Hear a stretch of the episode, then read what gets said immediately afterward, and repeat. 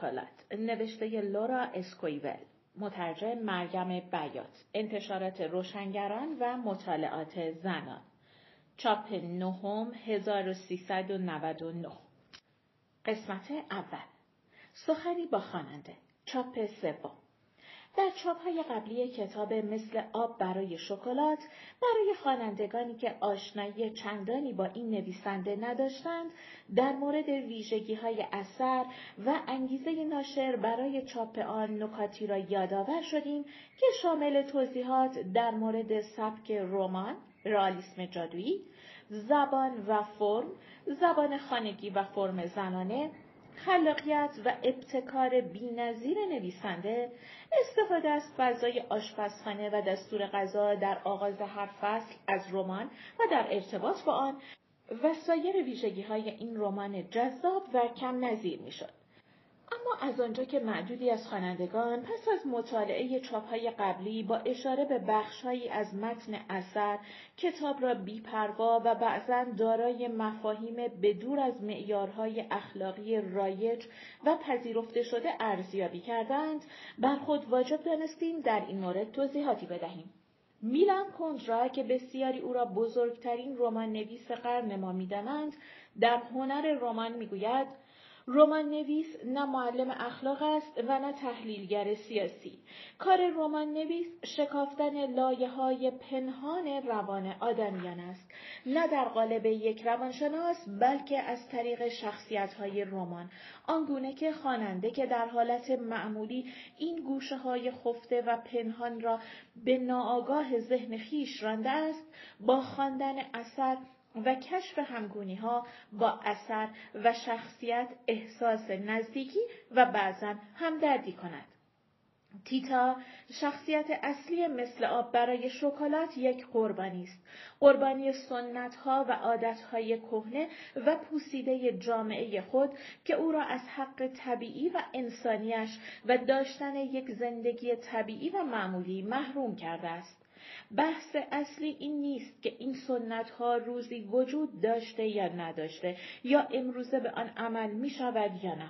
کلید اصلی در اینجا طرح بیان و به نقد کشیدن تمامی سنت های کهنه و پوسیده است که زندگی مردم را تباه می کند اما محافظ کاری ناشی از قدرت طلبی مسررانه به بقای آن اصرار می برزد.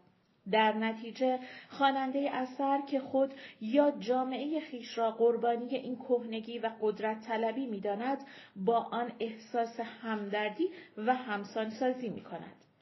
یک رمان نویس توانا در مورد قهرمانان اثرش به قضاوت نمی نشیند و سهم بهشت و دوزخ آنان را در ترازوی اخلاقیات رایج روزگار خود اندازه و گمانه نمی‌زند بلکه تنها به روایت احوال درون و برون بسنده می کند.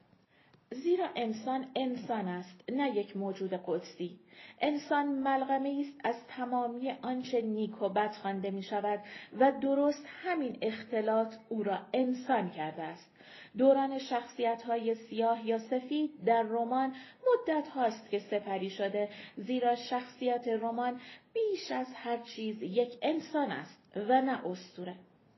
خواننده تیزبین و صاحب نظر در بخش پایانی کتاب دوگانگی سرنوشت قهرمان رمان را از دو منظر بیرونی و درونی شاهد خواهد بود. جستجوی بدها و خوبها در این اثر و در تمامی آثار برجسته ادبیات داستانی کاری عبس و بدور از رسالت واقعی رمان در ادبیات امروز جهان است. با این توضیح دریافت و کشف بیشتر از جذابیت های این اثر را به خواننده هوشیار و رمانشناس واگذار می‌کنیم. انتشارات روشنگران و مطالعات زنان پاییز 1380 فصل یک ژانویه رولت کریسمس مواد لازم یک قوطی ساردین، نصف لوله کالباس، آویشن، یک قوطی کنسرو فلفل سبز ریز، ده عدد نان سفید. طرز تهیه پیاز را ریز خرد کنید برای اینکه به وقت خرد کردن آن اشکتان سرازیر نشود که خیلی هم ناجور است توصیه می کنم یک تکه از آن را بگذارید روی سرتان. بدیش این است که هنوز دست به کار نشده چشمه اشک می جوشد و راه می افتد و دیگر هیچ چیز جلودارش نیست. نمی‌دانم این گرفتاری برای شما پیش آمده است یا نه. اما من یکی باید اعتراف کنم که بارها این بلا سرم آمده. ماما می‌گفت علتش حساسیت شدید من به پیاز است مثل خاله بزرگم تیتا تیتا چنان حساسیتی به پیاز داشت که نقل می کنند هر وقت در هر جای خانه پیاز خورد می کردند او شروع می کرد به های های گریه کردن. حتی وقتی هنوز توی شکم مادر مادر بزرگم بود صدای ونگ ونگ گریش چنان به هوا می‌رفت که حتی ناچا آشپز نیمه کر هم صدایش را میشنید. و بالاخره یکی از این دفعه ها های های زاری تیتا چنان بالا گرفت که به تولد زود رسش انجامید و پیش از آنکه مادر مادر بزرگم بتواند دست و پایش را جمع کند یا چیزی بگوید و یا حتی آه و ناله ای سردهد تیتا پیش از وقت مقرر قدم به عرصه هستی گذاشت. درست همانجا روی میز آشپزخانه وسط دود و دم سوپ رشته و بو و برنگ آویشن و برگ بوب و گشنیز و شیر جوشان و سیر و صد البته پیاز. تیتا در آغاز تولد نیازی به نوش جان کردن ضربه کذایی روی کفل نداشت چون هنوز قدم به دنیا گذاشته و نگذاشته گریش را سر داده بود. چه بسا سبب زاریش این بود که خودش هم می‌دانست سرنوشت مقدرش در این جهان محروم بودن از ازدواج و تشکیل خانواده است. به قول ناچا تیتا در رودی از اشک پا به این دنیا گذاشت که مثل سیل از لبه میز سرازیر شد و کف آشپزخانه را پوشاند. همان روز بعد از ظهر وقتی ونگ ونگش فرو نشست و آفتاب حوزچه اشک را خشکاند ناچار بلوره های بجامانده را از سنگ فرش سرخ آشپزخانه جارو کرد. به اندازه یک گونی پنج کیلویی نمک جمع شد. این نمک تا مدت ها مصرف آشپزخانه را تأمین کرد. از برکت همین تولد غیرعادی تیتا انس و الفتی قریب با آشپزخانه به هم زد و از آن پس بیشتر اوقات عمرش در آنجا سپری شد. تنها دو روز از تولد تیتا گذشته بود که پدرش پدر پدر بزرگ من در اثر حمله قلبی دار فانی را ودا گفت. از این ضربه و حول و تکان آن ماما النا اعراض کرد و شیرش هنوز نیامده پس رفت و خشک شد. چون در آن دوره و زمانه از تجملاتی مثل شیر خشک و غیر خبری نبود و در آن گیر و دار نتوانستند دایهی برایش پیدا کنند برای سیر کردن شکم نوزاد به دست و پا افتادند.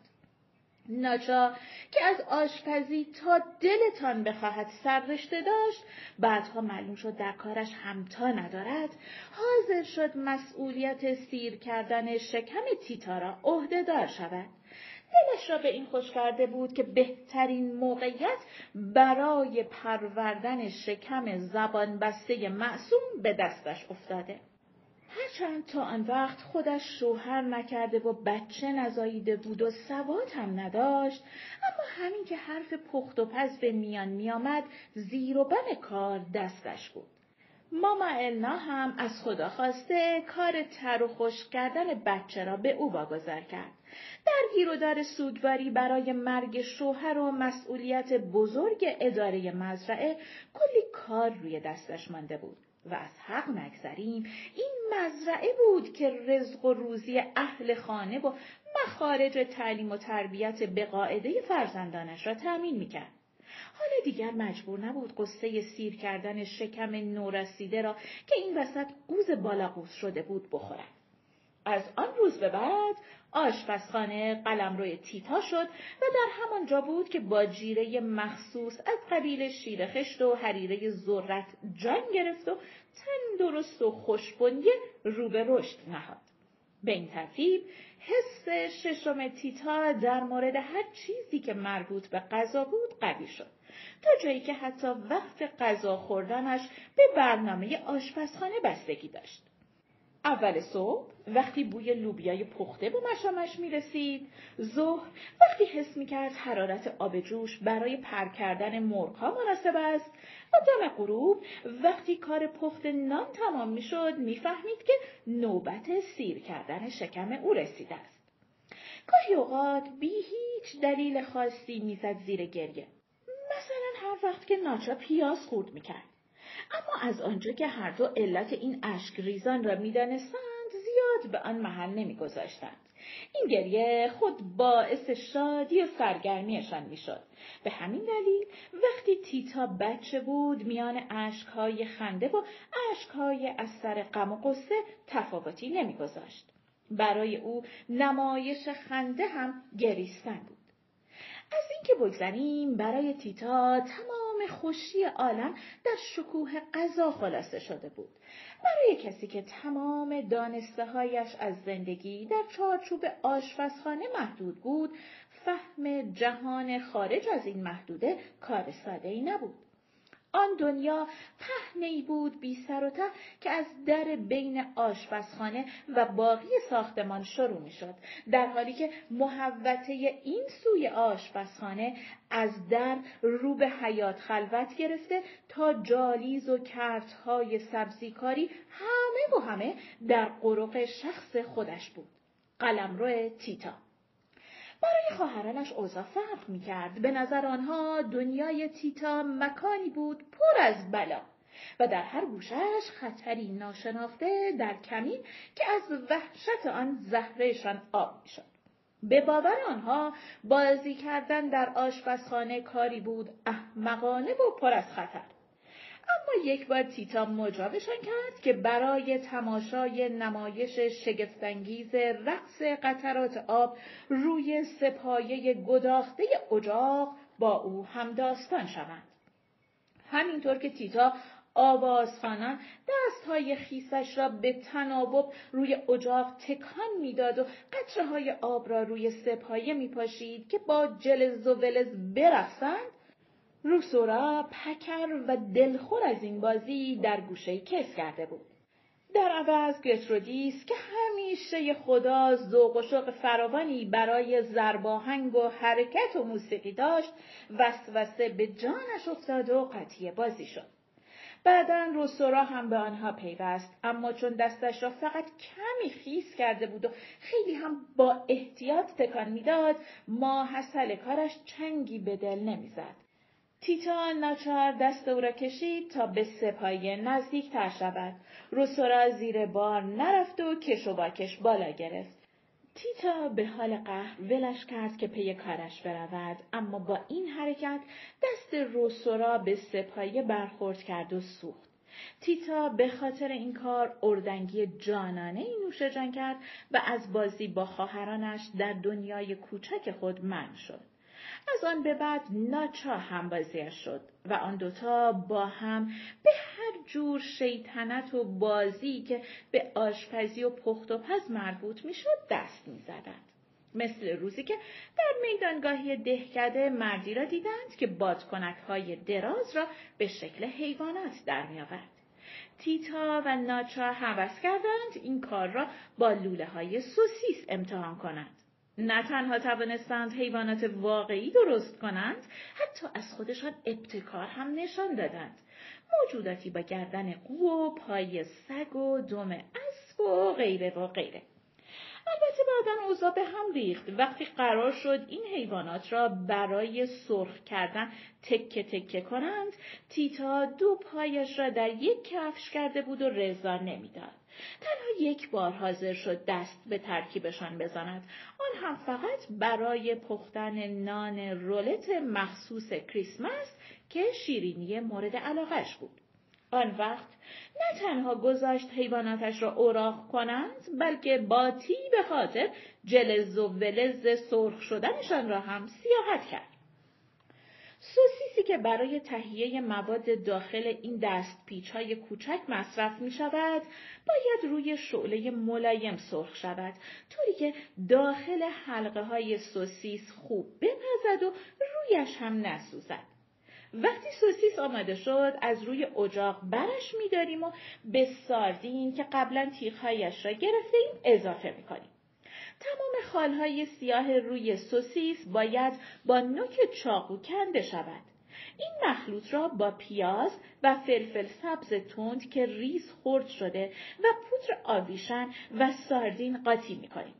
پیش از اینکه خمیر را پهن کنیم مایه را رویش بریزیم می‌گذاریم کمی بماند تیتا از این مرحله کار واقعا لذت می برد. وقتی مایه را میگذاشت تا جا بیفتد بو کردن آن خیلی دلچسب بود چون روایه نیروی عجیبی در خود دارند که یاد ایام گذشته را زنده می کنند و با خود خاطره ها صداها و حتی بوهای دیگری را به زمان حال می آورند که هیچ دخلی به لحظه حاضر ندارند.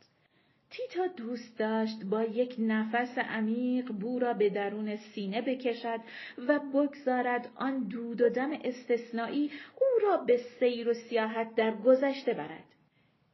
اینکه به یاد بیاورد اولین بار چه وقت و کجا بوی این رولت ها به مشامش خورده کوشش بیهوده ای بود. یادش نمی آمد. چه بسا مربوط به پیش از به دنیا آمدنش می شد. شاید هم به دلیل ترکیب غیر متعارف ماهی ساردین و سوسیس بود که جاذبش او را واداشته بود تا آرامش هستی در بطن ماما النا را با زندگی به عنوان دختر او و عضوی از خانواده دولاگرازا و سهیم شدن در خوراکهای خوشمزه و سوسیس های کم نظیرشان تاخت بزند. در مزرعه ماما النا درست کردن سوسیس آجاب و رسوم خاص خودش را داشت. از روز پیش دست به کار پوست کندن سیر و تمیز کردن فلفل و آسیاب کردن ادویه می شدند.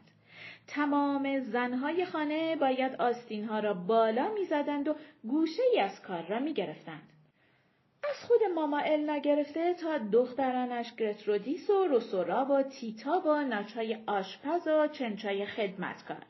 بعد از ظهر که می‌شد دست جمعی دور میز غذاخوری می نشستند و ضمن کار حرف می زدند و شوخی می کردند و زمان مثل باد می گذشت و تا به خود می آمدند هوا تاریک شده بود. آن وقت ماما النا می گفت این هم از امروز. پایان قسمت اول.